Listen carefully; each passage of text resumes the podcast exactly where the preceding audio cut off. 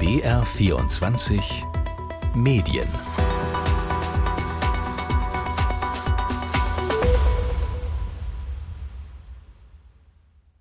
Heute wollen wir uns in BR24 Medien zwei große Fernsehsender mal genauer anschauen: RTL und Pro7 Sat1. Beide sind längst keine reinen Fernsehsender mehr, sondern milliardenschwere Medienkonzerne, die am Aktienmarkt gehandelt werden. Und beide sind durch Stellenabbau in die Schlagzeilen geraten. Wir fragen, wie geht es den kommerziellen Fernsehsendern in Deutschland? Ich bin Jonathan Schulenburg und in der Sendung zu hören sind der Co-CEO von RTL, Matthias Dang, sowie Medienjournalist Christoph Sterz, der sich die neue RTL-App genauer angeschaut hat. Außerdem schaue ich mit dem Chefreporter vom Medienbranchendienst DWDL Thorsten Zages genauer auf Pro7 Sat1. Aber zuerst wollen wir uns RTL vornehmen. Das Unternehmen befindet sich im Umbruch, auch nach der Übernahme von Gruner und Jahr und der Ankündigung, einige Zeitschriftentitel nicht mehr zu veröffentlichen und der Nachricht vom Stellenabbau im Konzern. Ich spreche mit dem Medienjournalisten Christoph Sterz, der sich die Situation von RTL genauer angeschaut hat. Hallo Christoph. Hallo, grüß dich. Erklär doch nochmal für alle zum Mitschreiben. RTL hat den traditionsreichen Verlag Gruner und Jahr übernommen. Und was passierte dann, vor allen Dingen im Februar diesen Jahres?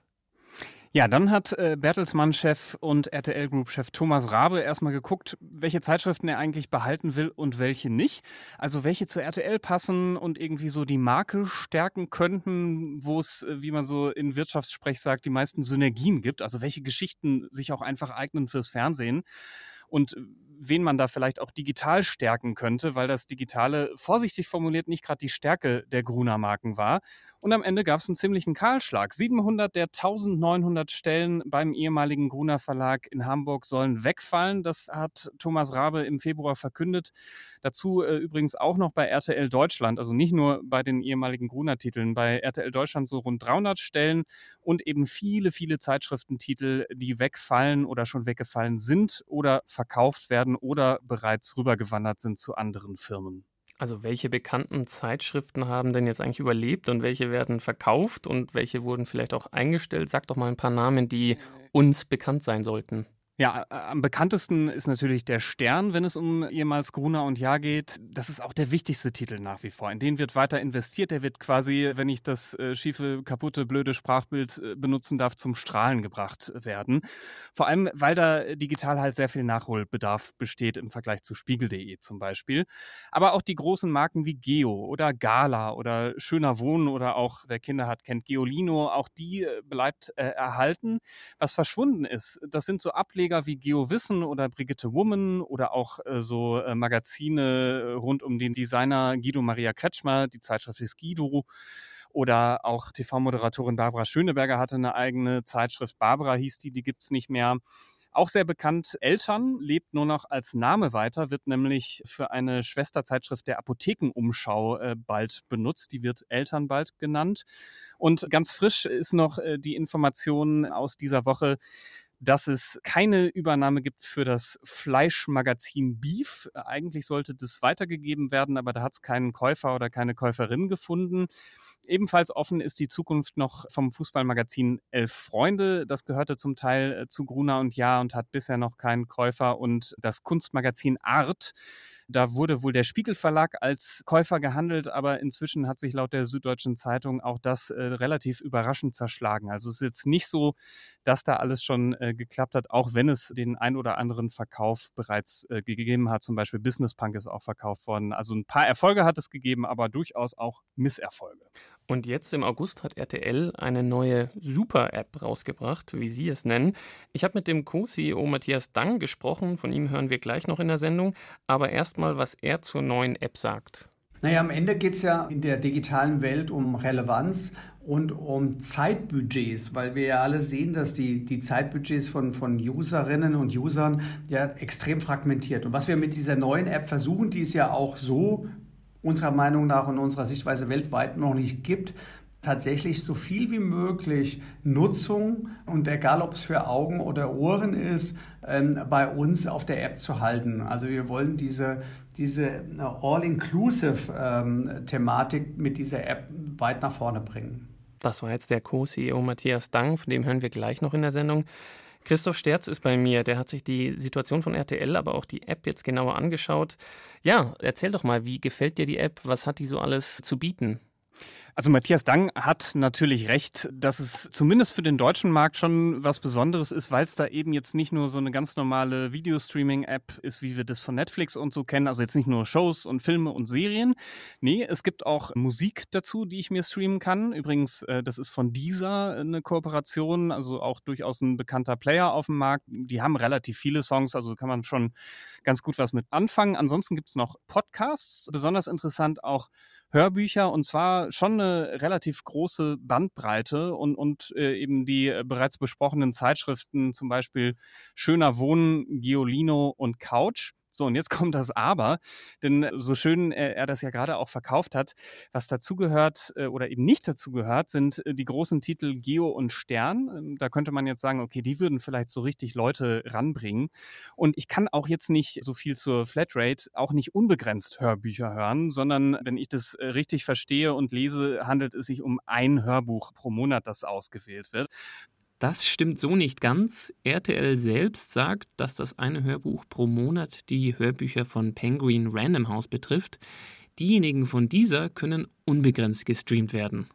Trotzdem ist die Hoffnung, dass eben äh, dieses Multimedia-Angebot viele neue Leute anzieht und dass die dann auch bereit sind, mehr zu bezahlen als für so ein reines Videostreaming-Abo zum Beispiel. So im Moment gibt es das für 10 Euro. Die haben gesagt, dass sie es demnächst für 13 Euro im Monat anbieten. Und das wäre dann natürlich interessant für Leute, die eben nicht nur Videos wie bei Netflix gucken, sondern halt auch vielleicht jetzt ein Spotify-Abo zusätzlich haben oder auch Hörbücher und Zeitschriften und so weiter. Und dann könnte sich das schon durchaus rechnen. Wie stehen denn die Erfolgschancen? Du hast gerade schon gesagt, äh, bei der ganzen Konkurrenz Netflix, Amazon Prime, Apple Plus oder auch Spotify. Ich meine, Netflix zahlt man bis zu 12 Euro, Spotify auch 5 bis 10 Euro und dann noch ein Zeitschriftenabo vielleicht. Also natürlich bündeln sie jetzt alles da drin, aber haben natürlich auch nicht alles drin, ja. Genau, und sie sind natürlich ganz schön spät dran mit ihrem Angebot, weil der Streaming-Markt extrem voll ist. Und trotzdem könnte, wie gesagt, so eine All-in-One-Sache äh, interessant sein. Das äh, sieht äh, zum Beispiel auch Klaus Goldhammer von der Medienberatungs- und Marktforschungsfirma Gold Media so. Der sagt, dass es aber auch ganz einfach keine andere Möglichkeit gibt, als jetzt digital in die Vollen zu gehen. Wir sehen ja jetzt seit Jahren diesen Wandel, dass die Nutzer immer stärker zu nonlinearen Plattformen gehen, als sich äh, um Punkt 20 Uhr vor den Fernseher zu setzen. Und insofern, wenn man nicht ganz äh, untergehen will, muss man ähm, damit spielen. Nur das sind halt ungleiche Kämpfe im Vergleich zu dem, was wir früher in einem begrenzten deutschen TV-Markt hatten.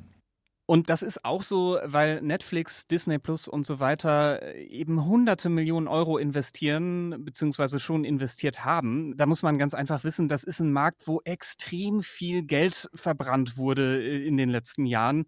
Netflix war lange überhaupt nicht profitabel. Disney Plus ist meilenweit davon entfernt. Die investieren wirklich hunderte Millionen Dollar, pusten da richtig viel Geld rein. Und ja, da kann RTL so rein finanziell erstmal kaum was gegensetzen. Deswegen ist das schwer schwer, da irgendwie mitzuhalten.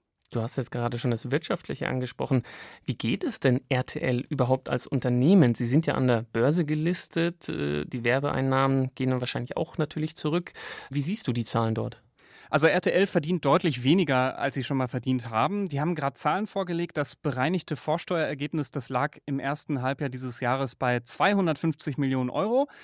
Klingt ganz gut, sind aber leider 50 Prozent weniger als der Vergleichsvorjahreswert. Und das liegt vor allem eben an RTL Deutschland, also an den Fernsehsendern, die wir alle kennen, RTL, NTV, Vox und so weiter. Da ist das Vorsteuerergebnis von 191 Millionen Euro auf 16 Millionen Euro gesungen, also echt ein äh, herber Verlust. Das ist so wegen Investitionen in dieses neue RTL Plus, aber es hängt eben auch mit der Werbung im Fernsehen zusammen. Äh, da ist deutlich weniger verdient worden. Die Erlöse aus der TV-Werbung, die sind echt äh, um, um über 12 Prozent zurückgegangen. Also das ist da ein echtes Problem für RTL. Jetzt nochmal deine Einordnung am Ende. Wie siehst du denn RTL für die Zukunft aufgestellt, wie du es jetzt gerade schon gesagt hast, aber wie, wenn du jetzt mhm. mal in die nächsten Jahre schaust? Also es macht wirklich schon Sinn, Kräfte zu bündeln, jetzt nicht nur was die App angeht, sondern äh, eben auch durch dieses Zusammengehen von äh, Gruner und Ja und RTL. Aber ja, das muss dann halt auch wirklich funktionieren. Also äh, vor allem ist spannend zu sehen, was mit dem Stern und mit Stern Plus passiert und auch mit Geo und wie die verzahnt werden mit dem Fernsehsender RTL und auch mit dem Streaming. Ich nehme mal an, und es ist auch schon angekündigt worden, dass äh, beide Marken und die äh, Redaktion dahinter noch stärker im Fernsehen auftauchen werden und eben bei RTL Plus in der App aber trotzdem braucht die App schon noch mehr Ideen. Beispielsweise diese Zeitschriften, die da auftauchen, die sind halt eher so reingeklatscht, weiße Schrift auf schwarzem Grund. Da braucht es aber noch viel, viel mehr. Und klar, die können damit wuchern, die haben viele Inhalte aus Deutschland, maßgeschneidert für ein deutsches Publikum, aber das müssen die dann halt auch einlösen und äh, irgendwie äh, attraktiv und äh, zukunftsgewandt anbieten.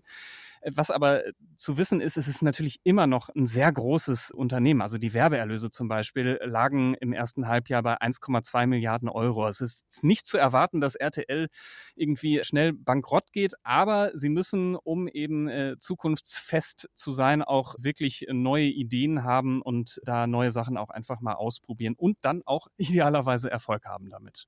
Danke, Christoph Sterz. Er ist Medienjournalist und hat sich genauer mit der Situation von RTL beschäftigt. Gerne. Aber wir wollen ja nicht nur über RTL sprechen, sondern auch mit RTL. Dazu spreche ich mit dem Co-CEO Matthias Dang. Hallo, Herr Dang. Ja, grüß Sie, hallo.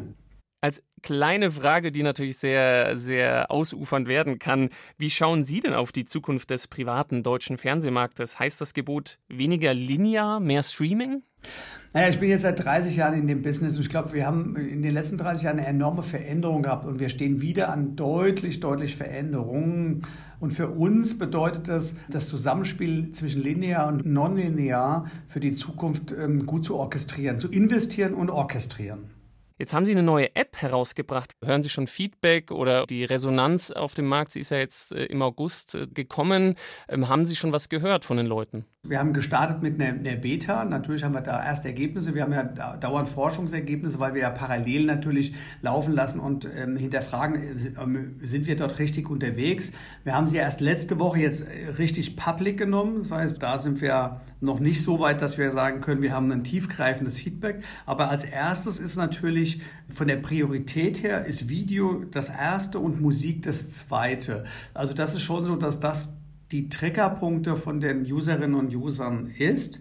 Und dann haben wir natürlich weiter mit, mit Podcasts, mit Hörbüchern und dann auch mit den Magazinen, wollen wir die Leute eben in der App halten. Aber für, für ein fundamentales Feedback müssen wir sicherlich noch ein paar Monate warten, um dann das zu sammeln. Die Konkurrenz ist ja schon recht groß, natürlich auch durch die Streaming-Angebote, gerade aus den USA. Mit welchen Herausforderungen müssen Sie da kämpfen, jetzt auch als großes Medienunternehmen?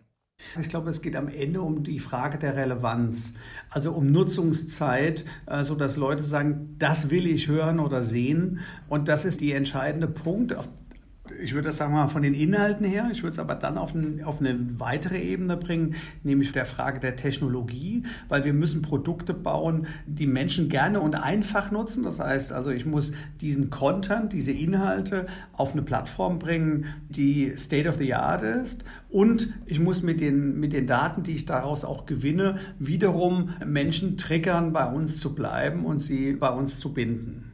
Das schafft man ja auch jetzt natürlich durch guten Content und gute Inhalte, wenn man sich natürlich dann mal Netflix und Amazon und äh, wie sie alle heißen anschaut, die stecken da ja Millionen, vielleicht sogar Milliarden rein. Wie kann denn da RTL auch konkurrieren, auch gerade was das Videoproduzieren angeht? Äh, sie haben es schon gesagt, Podcast produzieren oder auch die, die Printinhalte, dass da der Content da ist, um, um die Leute auch wirklich ja, abzuholen. Wir investieren enorme Budgets in diese Inhalte, die ja linear wie nonlinear ausgestrahlt werden. Und ich glaube schon, und das ist ja unsere Überzeugung, unsere Strategie, dass es neben diesen weltweiten Playern mit weltweitem Content immer auch nationale Champions geben wird. Und das ist das, was wir äh, mit RTL Plus sind und auch weiter ausbauen wollen, weil es immer auch die lokale Nutzung gibt mit lokalem Content. Das sehen wir ja, wie gesagt, das funktioniert ja auch linear, aber auch auf der der nonlinearen Seite, weil die Streamer natürlich immer im Wesentlichen weltweiten Content produzieren.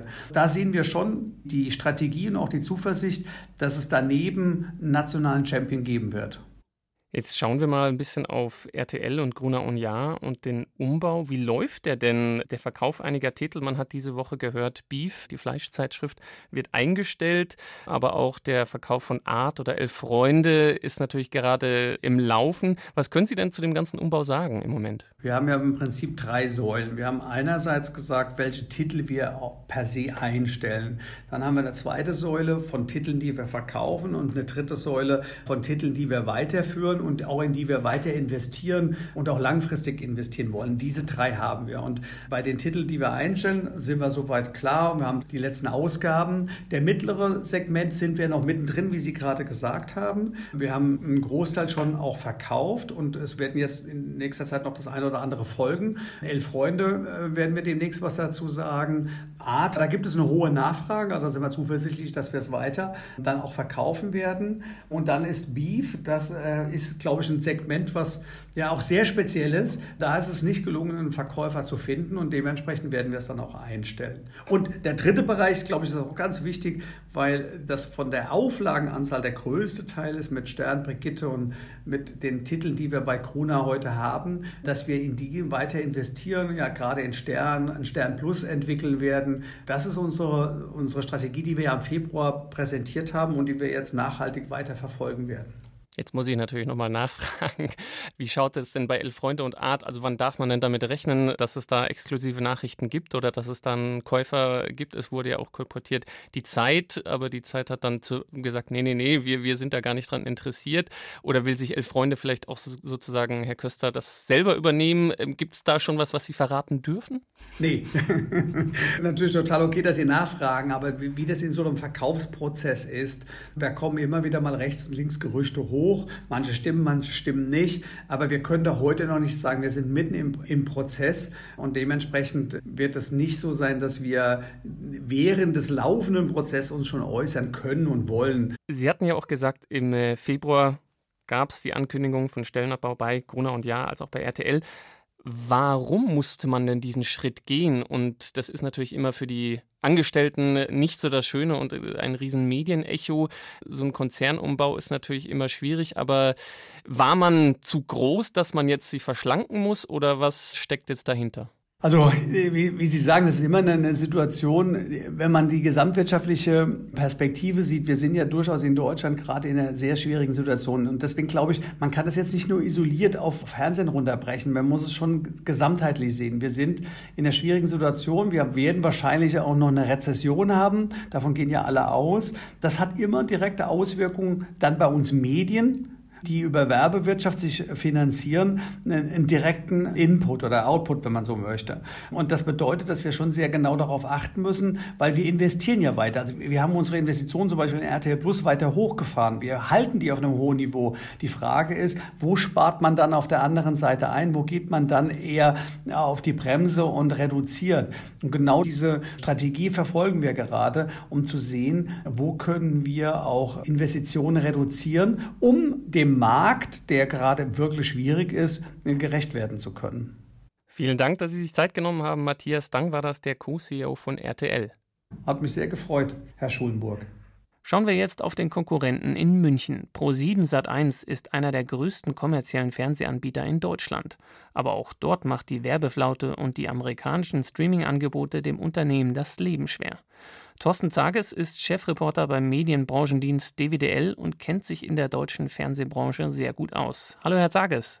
Hallo, Herr Schulenburg, grüße Sie. Vor kurzem kam die Nachricht ja von Entlassungen bei Pro7 Sat1, also 400 Menschen sollen entlassen werden.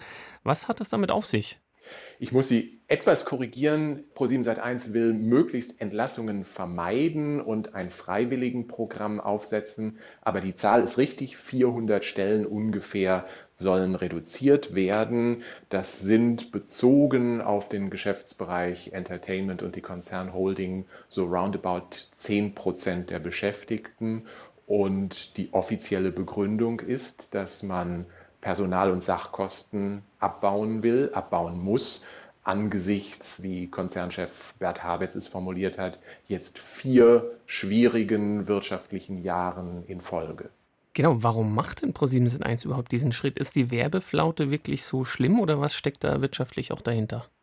Die Werbeflaute ist im Moment tatsächlich schlimm. Das betrifft natürlich alle, die von Werbung abhängig sind. Es kommt aber noch mehr dazu. Es sind sowohl konjunkturelle als auch strukturelle Gründe. Natürlich geht das Geschäft mit werbefinanziertem, linearem Free TV seit Jahren sukzessive zurück, weil einfach immer mehr Menschen immer mehr Inhalte streamen und sich von den klassischen Sendern vom Fernseher verabschieden. Das erklärt aber nicht die Heftigkeit, sondern natürlich ist infolge des Ukraine-Kriegs, der Inflation, der Energiekrise, all dieser Faktoren eine Situation eingetreten, wo jetzt in diesem Jahr eine besonders starke Werbezurückhaltung vieler, vieler Unternehmen ist. Das sind halt die ersten Kosten, die man reduzieren kann. Und darunter leiden im Moment äh, alle Player. Konkret bei Pro7 Sat1 ist es so, dass die Umsätze im ersten Halbjahr im Vergleich zum Vorjahr zweistellig zurückgegangen sind und dass man ein negatives Nettokonzernergebnis äh, geschrieben hat, also rote Zahlen.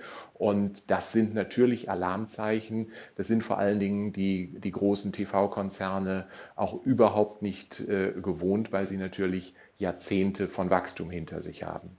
Wie sieht denn die Online- bzw. die Streaming-Strategie des Senders aus? Sie haben ja Join, ist das erfolgreich?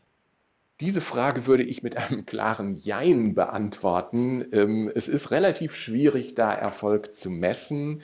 Join ist halt nicht eins zu eins vergleichbar mit all den anderen Streaming-Plattformen, weil man nicht so sehr auf bezahlte Abonnements setzt, sondern stärker auch dort auf Werbevermarktung. Ich greife immer ganz gern auf den Digitalisierungsbericht der Landesmedienanstalten zurück. Die haben zuletzt so circa 12 Prozent der Bevölkerung registriert, die zumindest einmal im Monat Join nutzen.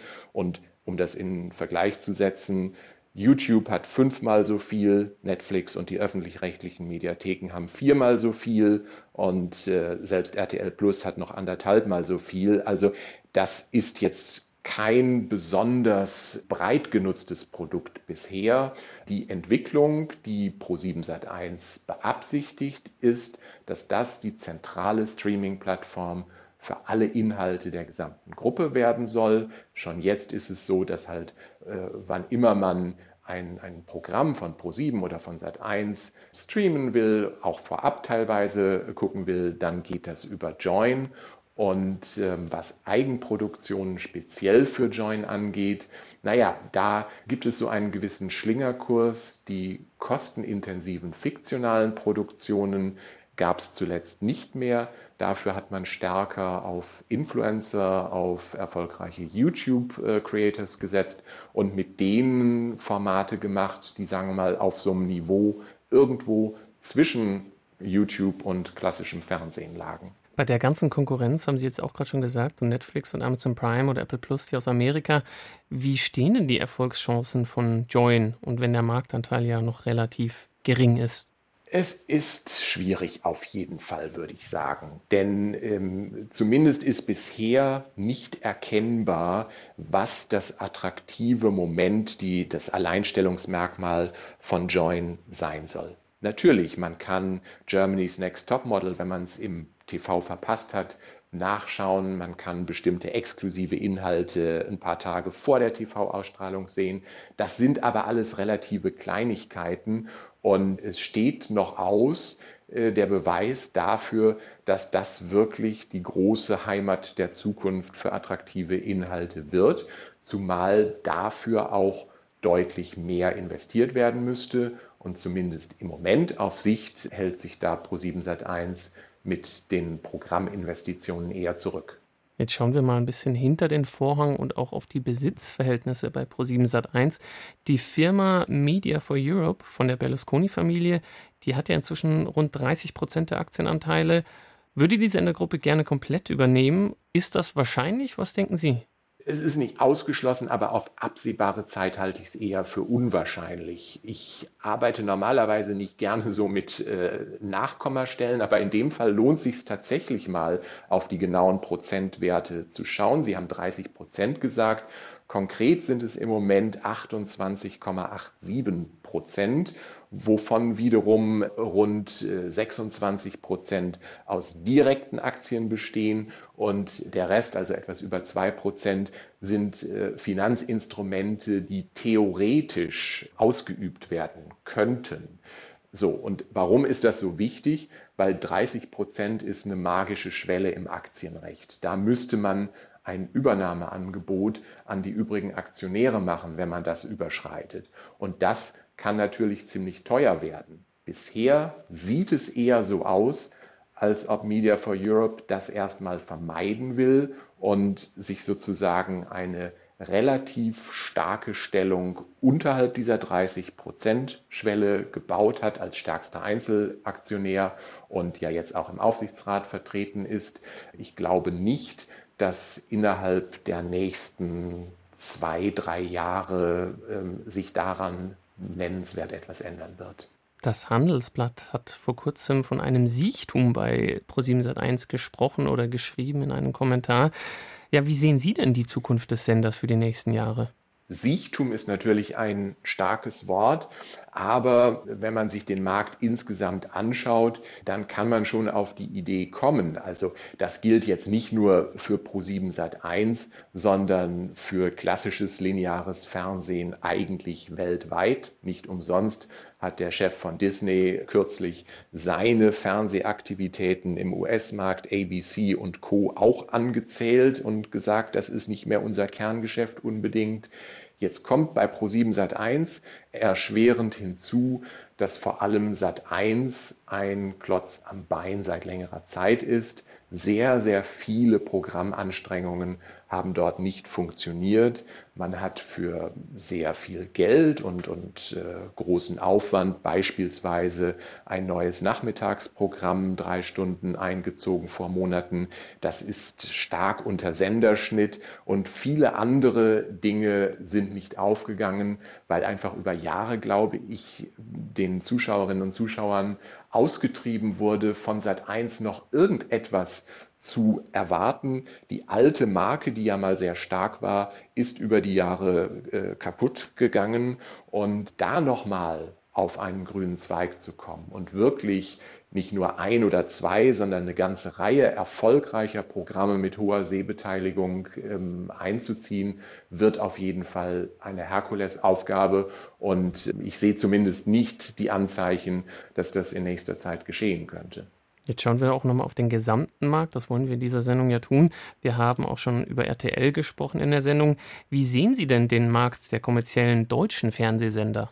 Die haben es auf jeden Fall sehr, sehr schwer, weil sie natürlich aus einer Situation kommen, wo sie jahrzehntelang quasi die Werbung, äh, übertrieben gesagt, verteilen konnten und immer gut gewachsen sind.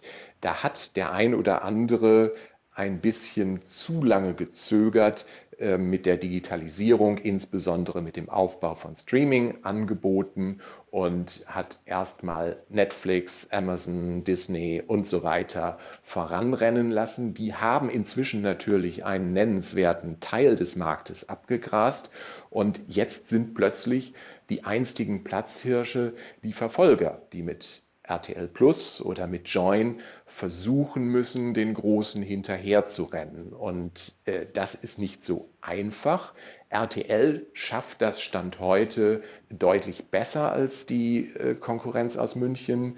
Aber die Investitionen, die dafür nötig sind, weil man nicht eins zu eins das lineare Programm auf der Streaming-Plattform zeigen kann und umgekehrt. Es sind immer noch verschiedene Zielgruppen. Diese Investitionen sind hoch und das fällt natürlich in Zeiten, wo die Werbeerlöse so stark eingebrochen sind, besonders schwer. Die Hoffnung liegt jetzt bei allen darauf, dass es irgendwann im vierten Quartal oder vielleicht auch erst Anfang nächsten Jahres ein bisschen besser wird. Die konjunkturellen Aussichten deuten darauf hin, dass das so sein könnte. Aber es ist auf jeden Fall eine schwierige Zeit, die immer noch bevorsteht.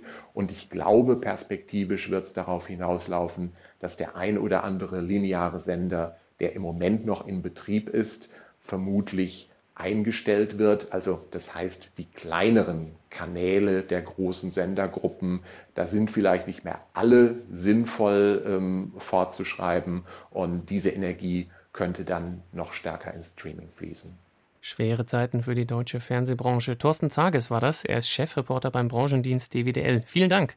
Ja, vielen Dank Ihnen. Wir haben natürlich auch Pro7 Sat1 für ein Interview angefragt, aber erhielten eine urlaubsbedingte Absage. Ja, und das war unser Blick in BR24 Medien auf die beiden Schwergewichte der deutschen kommerziellen Fernsehbranche. Allen macht die Werbeflaute zu schaffen, aber auch die Streamer sind die großen Konkurrenten. Bei RTL versucht man Fernsehen, Audio und Print jetzt zu bündeln.